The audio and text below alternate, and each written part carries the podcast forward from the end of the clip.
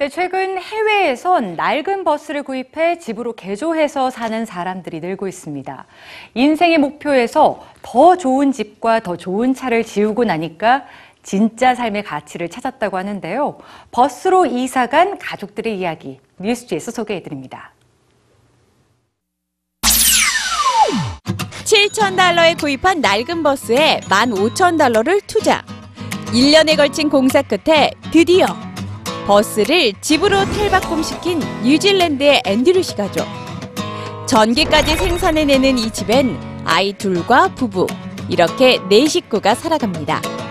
좀 좁아 보이긴 하지만 주거에 필요한 것은 모두 갖추고 있는 내부. 아기자기한 공간이네요.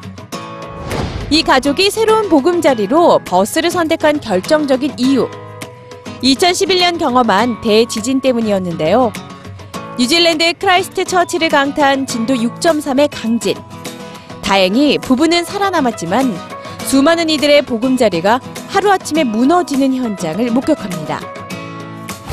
그 후 부부는 더 좋은 차와 큰 TV, 화려한 집을 갖기 위해 일하는 삶이 얼마나 큰 인생의 낭비인지 깨닫게 되는데요. 대출금이 필요 없는 안정적인 주거 공간.